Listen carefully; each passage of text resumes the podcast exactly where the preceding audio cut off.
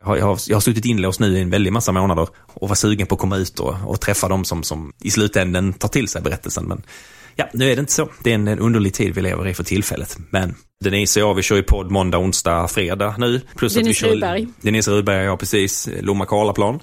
Och sen kör vi ju litterär after work, kör vi ju varje fredag live på Insta. Lite kul format. Jag, jag saknar att träffa läsarna, det gör jag. Pocketpodden. En podd för dig som älskar pocket. Våroffer är titeln på boken för dagen och det är ju lite svårt att hålla associationerna helt i schack nu. Ut med det gamla, in med det nya kan ju kännas lite övertydligt och brutalt just denna vår. Men Anders de la Mottes spänningsroman med titeln Våroffer den tar sin början i den hedniska myten om att en ung kvinna måste offras till naturen för att det nya livet ska kunna slå ut och ta sin början. Och sen kärlek, hemligheter och engelsk landsbygd i Kate Mortons Klockmakarens dotter. Välkommen till Pocketpodden. Jag heter Lisa Tallroth. Häromdagen slår jag upp Dagens Nyheter i början på april och läser vad Lotta Olsson har skrivit. DNs eh, mesta deckarskribent får vi väl kalla henne. Och ta med tusan skriver hon inte så här. Den mest överraskande deckarförfattaren är Anders Delamotte. Han är obegripligt mångsidig. Och hans senaste kvartettböcker är sorgsna, eftertänksamma med mycket miljöskildring och komplexa gåtor med rötter i det förflutna. Det kan inte vara möjligt för en person att skriva så diametralt olika böcker. Jag börjar misstänka att han är en utomjording. Välkommen till Pocketpodden, Anders Delamotte. Tack, tack så mycket, tack så mycket. Ja, det, det var en, det var, det var väldigt roligt att bli, om någon får kalla mig för utomjording känner jag att det är Lotta Olsson i DN. Det går jättebra. Det hon säger hamnar ju ofta på ett omslag, ofta ett pocketomslag ju faktiskt. Och jag misstänker att det här kommer faktiskt att hamna på vår offer. Det är, redan nu kan jag känna att den, den är bra, den sitter. För det är Våroffer vi ska prata om som inte finns som pocket än utan som är en alldeles sprillans ny roman och den fjärde då i en kvartett, Årstidskvartetten. Men det är ganska löst sammanhållet i den här kvartetten, eller hur? Ja, det är ju fyra fristående historier med olika huvudpersoner i varje berättelse. Så de har väl det gemensamt att de utspelar sig i Skåne. Det finns en dåtidshistoria som ligger någonstans i 80-talet kring min egen barndom och så en nutidshistoria så smälter de här ihop. Eh, det är väl egentligen det och så, och så sättet jag berättar på, lite det här melankoliska, eh, lite långsamma slow crime-sättet. Så, så man känner igen sig men man behöver absolut inte läsa dem i ordning utan kan läsa dem i vilken ordning man vill. Och du, innan vi eh, dyker ner i den här, så Skåne är viktigt och det är i Skåne du sitter just nu för vi eh, är på varsitt håll i dessa epidemitider. Ja. Um, var är du? Berätta. Ja, jag sitter i Lomma eh, just nu. Normalt sett sitter jag i min skrivarstuga, men, men jag har passat på nu och har faktiskt byggare där, för jag hade ett, ett fönster som läckte. Så jag, idag sitter jag inne i huset. Hunden ligger här i soffan bredvid och resten av familjen tassar runt lite nu, för jag har viftat för att nu spelar vi in. Så. Men eh, Lomma, Lomma by the Sea. Ja, jag ser ju Danmark och tvärs över, men jag får inte lov att åka dit. Och de får inte lov att komma hit för tillfället heller. Men, så det känns lite lustigt kanske. Du kan titta ut över eh, Lommabukten? Och... Ja, det kan jag. Och jag ser, ända, ser både bron och Köpenhamn och väldigt kontinentalt normalt sett. Och Skåne är viktigt i de här, den här årstidskvartetten. Det är mycket miljö. Och vilken del av Skåne är det som du har intresserat dig för den här gången i Våroffer? Det är fortfarande nordvästra Skåne kan man säga. Jag kretsar någonstans kring Söderåsen, även om det är fiktiva orter och, och sådär. Så att, om jag säger, där jag började i slutet på sommaren så, så är det Räftinge som är någonstans, Billesholm som jag ju är ifrån. Och nu har jag liksom tagit varvet runt, så nu är jag någonstans nere på södra spetsen av Söderåsen. Ljungbyhed, Sval, Ljungslöv har jag byggt ihop. Det är Ljungbyhed och Svalöv som jag har byggt ihop. Och, och den fiktiva orten Tornaby som ligger där. Det finns inget som heter Tornaby. Det finns ett i Danmark, men det finns inget skånskt. Men... Så där är jag någonstans. Ja, och mer precis så rör vi oss i en liten by och slottsmiljö och skogskärr. Vi är ute i kärr och sumpmark ja. den här gången. Tacksam miljö att skriva om när man ska skriva spänning. Det är någonting med den här pågående förruttnelsen. Och, eh, jag gillade kontrasten mellan, mellan det här stora träsket och slottet. Att det är liksom fint och putsat och allt möjligt. Men, men det ligger ändå på någon slags sankmark där det hela tiden pågår. Eh, livets cykel på något sätt pågår. Så, så jag, jag gillade den kombinationen av dem. Jag gillar ju mycket miljöer, jag jobbar mycket med det. Skriver man slow crime så tar man ju bort jag har skrivit högtempo-berättelser tidigare. Men plockar man bort tempot som spänningsdrivare så, så, får man jobba med lite andra verktyg istället. Då. Det, är, det är inte så, faktum är att det är inte så svårt att, att skriva spännande om man skriver jättefort. Det blir ju liksom spännande i rörelsen då. Eh, men, men, det går ju jättebra att skriva spännande och skriva långsamt, men man får jobba lite hårdare. Och då får man jobba lite hårdare med, med just miljöer och stämningar och karaktärsfördjupningar och allt sådär pilljock som jag gillar, hantverket i det hela. Ja men och apropå då vad Lotta Olsson skrev där i DN att du har skrivit ganska olika typer och att nu kallar du det här för lite mer slow crime. Är det här liksom val du har gjort genom ditt skrivande eller är det någon slags organisk utveckling av eh, ditt författarskap? Det är väl lite både och kan man säga. Game blev ju som den blev för att det var min första bok och jag visste inte särskilt mycket om att skriva men att det var väldigt roligt. Och den är högtempo för att det var roligt att skriva ur sig och den berättelsen passade med att ha, ha högtempo. Och sen när jag gjort den så kände jag att okej, okay, nu har jag provat det här. Nu vill jag prova att skriva någonting annat och så blev det Memorandum Ultimatum som är ju lite mörkare, hårdkoktare historier och, och mer klassiska polisromaner kan man ju säga. Eh, och sen, sen när jag hade gjort om så kände jag, okej okay, nu, nu har jag det här med tempo och seriemördare och, och våld och sådär. Jag, jag, tycker ändå att det gick ganska bra. Jag fick ju Deckarakademins pris 2015 så det är ändå ett tecken på att det går rätt bra. Ja det får man väl säga. Ja, men, och, och då, då, kände jag också att, att nu var det nog läge att prova någonting annat. Jag, jag har ju inte gått någon, någon skrivarkurs utan jag har ju läst mig till att, att bli författare. Jag har läst jättemycket böcker. Min mamma jobbade på bibliotek. Jag är uppvuxen med böcker. Så, så, så, för mig är det här liksom, jag lär mig genom att prova och sen att jobba med väldigt duktiga människor och redaktörer och förläggare som kan hjälpa mig att finslipa och styra mina verktyg i rätt riktning och sådär. Så, så det var ändå ett medvetet val att nu ska jag försöka skriva spännande utan tempot. För jag visste ju att det fanns de som kunde göra det, frågan är kunde jag göra det? Eh, Håkan Nestor till exempel, Arne Dahl, alltså duktiga på att skriva bra och det blir spännande i alla fall trots att man inte sågar av armar och ben på någon. Liksom sådär. Den, jag hade inte tänkt mig Skåne från början men det blev så av lite olika skäl i alla fall. Och, och det visade sig ju passa alldeles utmärkt. Eh, de här miljöerna som jag själv hade haft bråttom ifrån när jag var 20. Jag flyttade till Stockholm och blev polis och jobbade där. Och när jag sen började skriva tänkte jag att det fanns inget spännande att skriva om innan jag började polishögskolan. Det finns inget att hämta där. Men, men, men sen upptäckte jag att det fanns ju jättemycket att hämta där. Fantastiskt spännande miljöer och när man ska skriva lite slow crime så är det viktigt att det finns ett djup i berättelsen. Att, att karaktärerna känner varandra och kanske till och med att deras, deras familjer har känt varandra och deras länge att det finns någonting att bottna i, att här finns det något gammalt groll som har legat här i 50 år och pyrt. Liksom det, allt sånt är ju spännande att peta i. Och det här med gränser som också uppstår när man, när man bor nära tillsammans, man kanske har mark som gränsar till varandra. Så det uppstår mycket spänningar där man kan jobba med som, som ju, jag, visar sig att jag visste väldigt mycket om. För att jag inte hade så riktigt värdesatt tidigare. Ja, för det pyr ju verkligen här i Våroffer. En eh, titel som måste ha känts klockren när du kom på den. Um, vad tycker du nu? Ja, men det var ju den, mest, det var den absolut mest gjutna av alla titlar. Ska man skriva vår och man ska skriva spänning, våroffer. Det, det, det har gjorts mm. någon gång tidigare, ska jag ju medge också. Och jag, jag gick ju direkt till Stravinsky. Det är, ju, det är ju från början musik till ett ballett, eh, dansverk, en ballett. Som när den kom var så lite experimentell och ganska så avantgardistisk.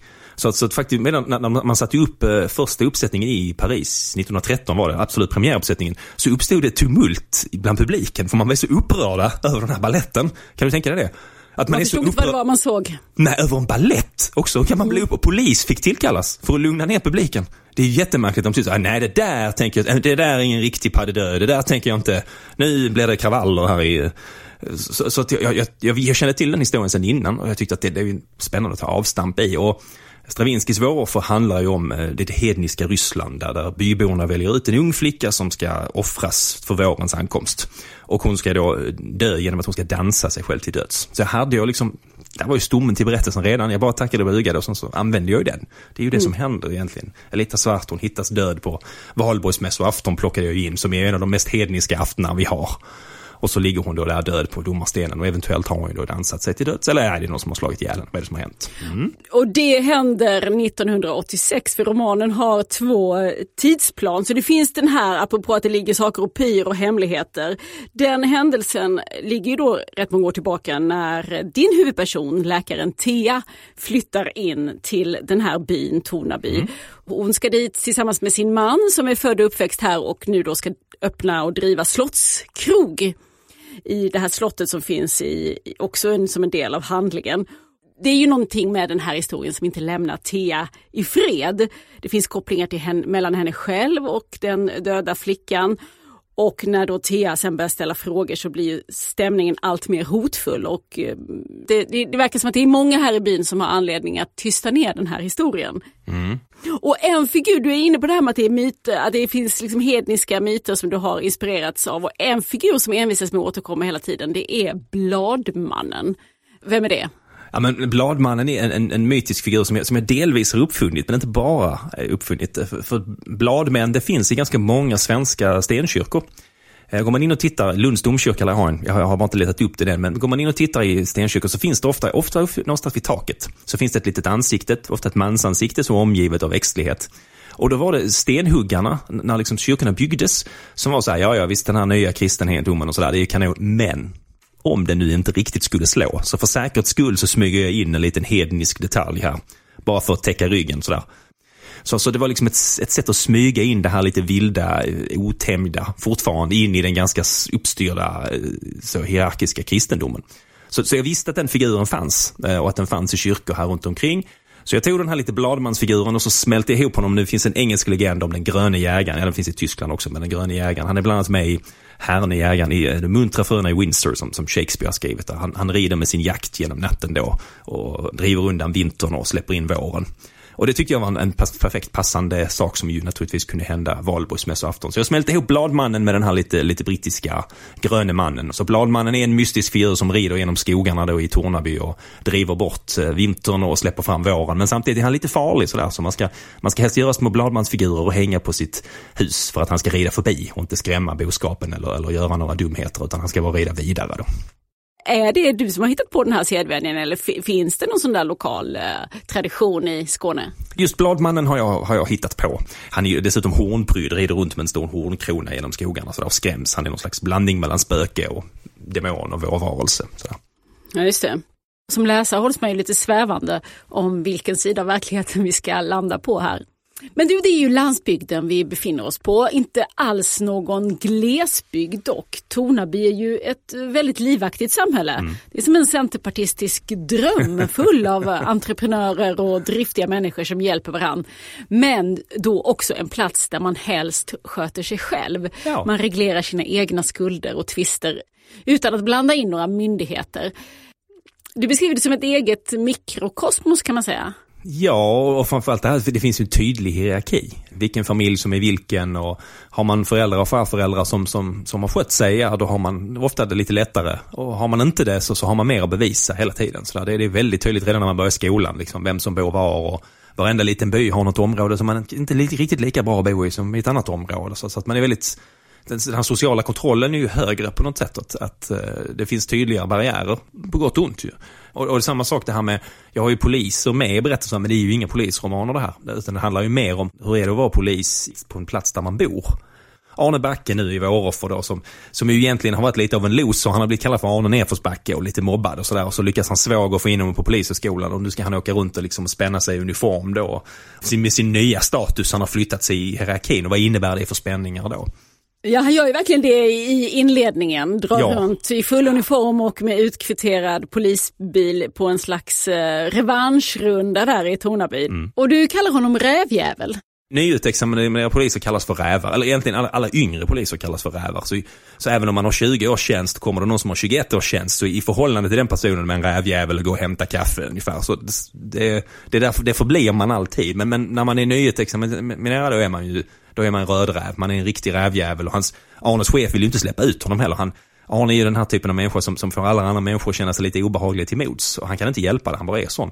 Och hans chef vill bara att han ska sitta i receptionen, men så fick han ju det här ärendet, åka och hämta den här nya fina Saab 900 turbon. Så kör du den till stationen. Och så tänker Arne att ja, men jag ska först ta ett litet varv inom Tornaby och visa upp mig i den här nya fina bilen. Och, ja, så går det ju inte riktigt som man har tänkt sig. Det är svårare än man tror att flytta sig i de här eh, sociala hierarkierna. Ja. Du kommer ju från lite motsvarande typ av by, Billesholm. Mm. Mm. När du dök upp där i, i full uniform, det vet jag inte om du gjorde, men när Det du... gjorde jag aldrig. Jag jobbade i Stockholm så det gjorde jag aldrig. Var du, känner du igen något av det här? Eller var det en fantasi du hade att få dra runt där och... Nej, det var det nog inte. Alltså jag, jag blev ju polis lite mer av en slump. Ja, det var inte någon sån där dröm jag hade. Utan ja, det blev så att jag, jag, jag var ju först i det militära, så var jag militärpolis och så tänkte jag jag ska bli yrkesofficer. Jag, fick, jag flyttade från min lilla by till Stockholm, då låg jag på K1 på, på Lidingövägen, mitt i stan. Fantastiskt för mig som ville bort. Men, men sen nästa steg var eh, äh, jägarutbildning, jag tror det var i Kiruna. Äh, och, och det tyckte jag lät kallt. Skåningar och kyla, så där, det är ingen bra kombo. Så, och då blev det lite av en slump att jag sökte polishögskolan istället. För då fick jag bo kvar i stan och fick ändå behålla det här med eh, uniformsyrke och så. Så, så jag har nog aldrig riktigt haft den här drömmen om att åka hem på det sättet som, som polis. Men däremot är det väldigt roligt hur man ändå förblir den man är. För, för några år sedan så, så var vi i Dubai med familjen på semester och, och vi stod i, i Burj Khalifa, världens högsta byggnad, 800 meter. Och vi stod i de här jättestora hissarna, det är 50 personer i varje hiss, man får boka på nätet, man får en slottid, det är väldigt uppstyrt sådär. Och så sa jag att det stod en man och stirrade på mig. Så jag tänkte, han måste ha hört att vi pratade svenska. Det var min första liksom, så logiska slutsats. Det, det är väl därför han. Men han fortsätter att stirra på mig och till sist när dör, går dörrarna upp och in så går han fram till mig och så säger han, du, är inte du Hasse Petterssons påg? Säger han då. Vilket jag, är du Hans Petterssons son som ska översätta till svenska? Och det är jag. Så det, det, det fick jag ju med, det var jag ju. Och så fick vi förklara till vem han var, vem jag var i förhållande, vad vi gjorde där. Och, så även när jag var där liksom i någon slags Disneyland för vuxna i världens högsta byggnad. För någon som är från Billesholm, då var jag Hasse Petterssons påg. Inte författare, inte polis, inte så här, ingenting av det, utan bara det. Du kan springa men du kan inte gömma dig. Så är det, så är det. Alltså det, det, det förblir man. Men har du gjort en eh, klassresa? Ja, det får jag absolut säga att jag har gjort. Jag har ju flyttat från uppvuxen på landet på post, med postlådeadress och liksom eh, i en, en, liten ort och eh, ett, skolbuss till skolan och hela det här. Och ja, sen flyttade jag till Stockholm och sen så blev jag lite så här, medel eh, tjänsteman, yrke, eh, statstjänsteman helt enkelt som jobb och sen så, ja plötsligt nu så, så jag är jag kulturarbetare. Så det, på no, någon typ av resa har jag gjort. Ja, om det är en klassmässig resa vet jag inte direkt, men, men det är väl en, en ganska lång resa för, för ett biblioteksbarn. För, för det är jag är egentligen, mer än någonting annat, biblioteksbarn. Men för jag tänker på, du plockar ju verkligen upp det i romanen här, Våroffer, eh, att det är flera av karaktärerna som har gjort sociala resor och mm. en del hemvändare också som tittar på sin, sin gamla barndomsbygd med nya ögon. Är det där någonting som du liksom funderar mycket på? Ja, men det är det. Och, och det, det hela satte ju igång också av att, att min pappa blev sjuk och vi, familjen bestämde att vi var tvungna att sälja gården då som jag är uppvuxen på. För att ja, varken min syster eller jag är kapabla att ta hand om den. Utan att det fanns andra som var bättre på det. Och, och i och med det så fick man tömma de här rummen och tömma sitt barndomsrum. Och min mamma hade samlat en väldig massa saker i kartonger som jag hade producerat. Och jag fick sätta mig och sortera igenom det. Och hur mycket kan man kasta? Och försvinner min barndom nu? Och, varför sparar hon mina mjölktänder men till mina skivor? Vi hade mycket, det satte igång mycket, eh, ganska mycket processer i mig samtidigt som jag skulle börja skriva. Och, och det här med att man kanske, eh, alla böckerna handlar lite grann om det här med att titta tillbaks på sin barndom fast med en vuxens blick. Och ifrågasätta de här sakerna som på något sätt bara var givna när man var barn. Som det här till exempel med att man ska spara sina mjölktänder. Varför ska vi spara våra mjölktänder? Det ska man göra. Jag sa det till min son också för några år sedan. du måste spara dem. Han bara, varför det? Så, ja, jag har inget bra svar på den frågan. Jag hade någon, någon faktiskt läsare som sa min svärmor har gjort ett halsband av dem. Det tyckte jag kändes bara lite obehagligt. Ja, men, men, men det var mycket sånt. Det var en annan läsare som berättade en ganska fin historia om att Eh, hon hade en, en farbror, vi kan kalla honom Bo, som, som aldrig gifte sig. Det var så synd om Bo, för Bo träffade aldrig den rätta. Men, men som tur var så, så hade han sin kompis Göte som han bodde med. Så kunde de dela hyra och så. Göte var alltid med på alla fester. Jättetrevlig. Så, så det var skönt att de kompisarna kunde bo ihop. Så det dröjde till hon vid vuxen ålder tills hon förstod att Bo och Göte naturligtvis var ett par. Men det, det, det, var, så, det var så självklart så det var ingenting någon sa eller någon, man drog inte upp det heller. Men det var naturligtvis så det var. Och alla tror jag har den typen av någonstans berättelse. Kanske inte fullt så dramatisk men ändå en, en sån berättelse i sin barndom. När man säger jaha, var det så? Jag har inte ens tänkt på men ja nu verkar det ju fullkomligt logiskt när jag tittar på det med en vuxens blick. Mm. Så de processerna var väldigt roliga att, att plocka med. Så, som sagt, jag tror var och en av oss kan vända oss om och titta på någonting i vår barndom och säga, hm, vänta nu här. Nu förstår vi ju att du är en man som kan uppfinna dig själv på nytt som den ja. utomjording du är. Eh, så vad, det är fortfarande vad, roligt. vad, vad funderar du på nu? Mm, du kanske börjat... inte har kommit så långt? Nej, jag har inte kommit så långt. Jag har med flit försökt att inte bege mig dit för tidigt. För att det är ju en lång process att skriva en bok och på slutet så är det ju, man är ganska utmattad på berättelsen då. Då har man vänt och vridit på vartenda ord och vartenda kapitel och man har sökt i, i Word på hur många gånger man har använt ordet plötsligt. Och man alltså verkligen och, och, det är så lätt då att säga, ah, nu orkar jag inte med det här längre och så flyr man iväg till det här underbara stadiet där man ska uppfinna en ny värld. Det är, de första veckorna är alltid bäst, man liksom förälskar i den här nya världen och de nya människorna som, som bara poppar upp överallt. Och jag har med flit försökt hålla mig så länge jag kan i Våroffer för att den ska bli så bra som möjligt. Så det är inte förrän nu nästan jag har börjat så smått och jaha, vad ska det bli härnäst, vad ska jag göra nu, vad kommer jag har lovat Bonnie Bonnier fyra böcker, jag har lovat att det ska vara spänning och det ska vara i Skåne och det är mycket mer än så har jag inte lovat faktiskt ännu. Jag, jag läste någon annanstans du hade fått eh, den här frågan nu, vad, som, vad händer härnäst? Och då... Mm, hade jag ett bra svar då? Nej, du sa ungefär samma. och att du, mm. att du gick och funderade, men vad du sa så här, jag vet inte riktigt vad det ska bli än, jag har inte hunnit prova ut språket ännu. Nej, stämmer. Vad betyder mm. det? Ja, eh, men det betyder väl att, lite att varje berättelse har sin egen, för mig, har sitt eget språk. I Gameserien var det väldigt korthugget, det var ganska ironiskt, HP är hela tiden ironisk över allting. Här har ju språket varit lite mer i Årstidskvartetten lite mer melankoliskt och, och, lite mer drömmande och ligger kanske närmare eh, jag såg GP skrev i sin recension i helgen som också var jättefin, eh, att den ligger ju väldigt nära en roman i berättandet och språket. Så, och det är viktigt att hitta det, hur, hur de ska berättas, vad, vad det är för känsla som ligger bakom. Ofta, ofta handlar det om att få till prologen, att den, där, där, där kommer berättarrytmen in, hur den ska vara. Är den, är den snabb, är den, har den puls, är den, är den långsammare?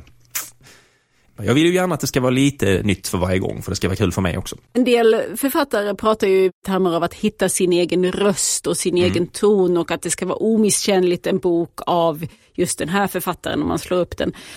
Det låter som att du angriper det hela på, från ett annat håll, att tänker att du ska hitta språket ja. för, för, din historia. Ja, det tycker jag. För, för mig är det mer intressant än att jag ska låta likadant varje gång. Jag, jag är ju lite ganska rastlös av mig. Jag blir lite lätt uttråkad och jag blir rätt trött på mig själv också faktiskt. Jag, så, så, jag, jag, jag sysslar ju bara med min egen röst egentligen i huvudet hela dagen och det blir man inte alltid särskilt sympatisk av har jag insett. Jag, jag skaffade hund av det skälet bara för att ha någon att prata med och som någon som tar ut mig och nej nu får vi göra någonting annat. Så, så för mig är det viktigt också att hitta just ett språkligt sätt, och, ett sätt att skriva på som, som jag kanske inte har provat eller som jag tycker känns lite utmanande. Skriva jag-form till exempel är ju en utmaning, skriva i presens istället för att skriva, de flesta berättelser är ju skrivna i imperfekter, preteritum som man numera säger. ju, Jag skulle säga 70-80% det är ju imperfekt. Så det här med att skriva i, i, i presens är ju en annan variant eh, för, för, att skapa puls eller skapa en viss känsla i, i språket. Så till exempel i den här, hela Skånekvartetten är det så att alla berättelser som utspelar sig i dåtid är skrivna i imperfekt och alla som är i nutid är skrivna i presens. Det är kanske inget man lägger märke till men det skapar en, en skillnad mellan texterna. Och sånt gillar jag att plocka med. Det är, mm. Vi får se. Jag tänker inte stressa dig. Det är inte, inte mig du har lovat fyra nya titlar med Nej, spelplats. Jag har tagit förskottet också. jag är tvungen. Men jag ser fram emot dem och tills dess så, så nöjer vi oss med det som finns nu. De övriga i årstidskvartetten finns ju som pocket och den här alldeles sprillans nya Våroffer. Det är mm, vårens nyhet. Tusen tack Anders de Lamotte för att du var med här i Pocketpodden. Jättetack för att jag fick vara med. Pocketpodden. Vad var det som hände sommaren på Birchwood Manor? Det är frågan i romanen Klockmakarens dotter av Kate Morton. Något att försvinna in i, tror jag. Lisa Jonasdotter Nilsson, redaktör på Bonnierförlagen. Är det en sån? Är det något för eskapisterna det här? Det skulle jag verkligen säga. Klassisk eskapismroman. Kate Morton är ju liksom en gigant i den genren egentligen. Han har skrivit sex böcker. Och alla är skrivna i samma ja, eskapistiska anda. Hon bygger ofta upp sina berättelser i två tidsplan, djupdyker ner i historien. Och i den här boken så kastas vi tillbaka till det viktorianska England och möter en grupp konstnärer från London som ger sig ut på landsbygden. Oh, jag gillar allt jag har hört redan. Ja, ja men det är också det är fullt med så här krinoliner och kravatter och korsetter och det är jätte, en jättehärlig miljö. De kommer till eh, Birchwood Manor då, ett hus som eh, är lite mystiskt i sin eh, atmosfär. Ja, det, det sägs att det spökar där. Det man kan säga i alla fall utan att avslöja någonting, det här står till och med på bokens baksida, är att innan den här vistelsen är över för konstnärsgruppen så är det en kvinna som hittas mördad och en annan som är försvunnen. Och då undrar man ju såklart, vad är det som har hänt? Vad hände den där sommaren? Huset tycks ha lämnats vind för våg. Det finns ingen kvar där, eller? Och eh, över 150 år senare så möter vi Elodie i det andra tidsplanet. Det är nutid. Hon är en ung arkivarie i London och hon älskar förstås viktorianska England och har superkoll på människor som levde då och eh, kan också upptäcka spår av saker i gamla dokument och så. Så hon är, en, hon är liksom en liten sån arkivariedetektiv kan man säga. En fantastisk karaktär. Jag gillar henne jättemycket. Henne kan man verkligen identifiera sig med. Alltså, hon är en nörd kan man säga. En, ja. en nörd som jag. Ja. ja, och jag tror att, eh, vad ska man säga, liksom allt sånt här som man älskar, det återfinns även i nutid. Alltså gamla dammiga arkivskåp och sådana mystiska vindar och källare där man hittar eh, material från historien. Och Elodie börjar, hon hittar en, eh, berättelsen börjar när hon hittar ett fotografi och en eh, skissbok som hon blir nästan besatt av. Hon, hon, hon känner igen skisserna i blocket och, och, platserna som liksom är eh, målade där. Och eh, spåren leder ju förstås henne till den här berättelsen och huset så det är en mysterie eller, för det var en mordhistoria där men det låter ju inte som en deckare i första hand utan det är mer åt eh, mysteriehållet. Absolut. Och Kate Morton det är som att gå in i en annan värld. Man, man kliver in i liksom historien och i de här fantastiska karaktärerna och miljöerna som hon skildrar. Det är mycket mer av en liksom mystisk och myllrande berättelse än vad det är en, en deckare eller en spänningsroman. så. Klockmakarens dotter, den senaste i raden av Kate Mortons ganska stora utgivning då som alla finns eh, i svensk pocket. Tusen tack Lisa Jonasdotter Nilsson. Tack.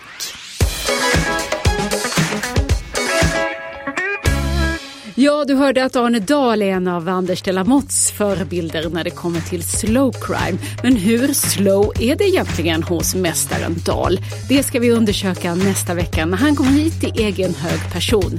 Jan Arnald heter han ju då när han går på stadens gator som en vanlig man. Då hörs vi snart igen. Nytt avsnitt varje fredag och i sociala medier heter vi Älska Pocket. Jag heter Lisa Tallroth och glöm inte, tvätta händerna! Du har lyssnat på Pocketpodden. En podd från Bonnierförlagen.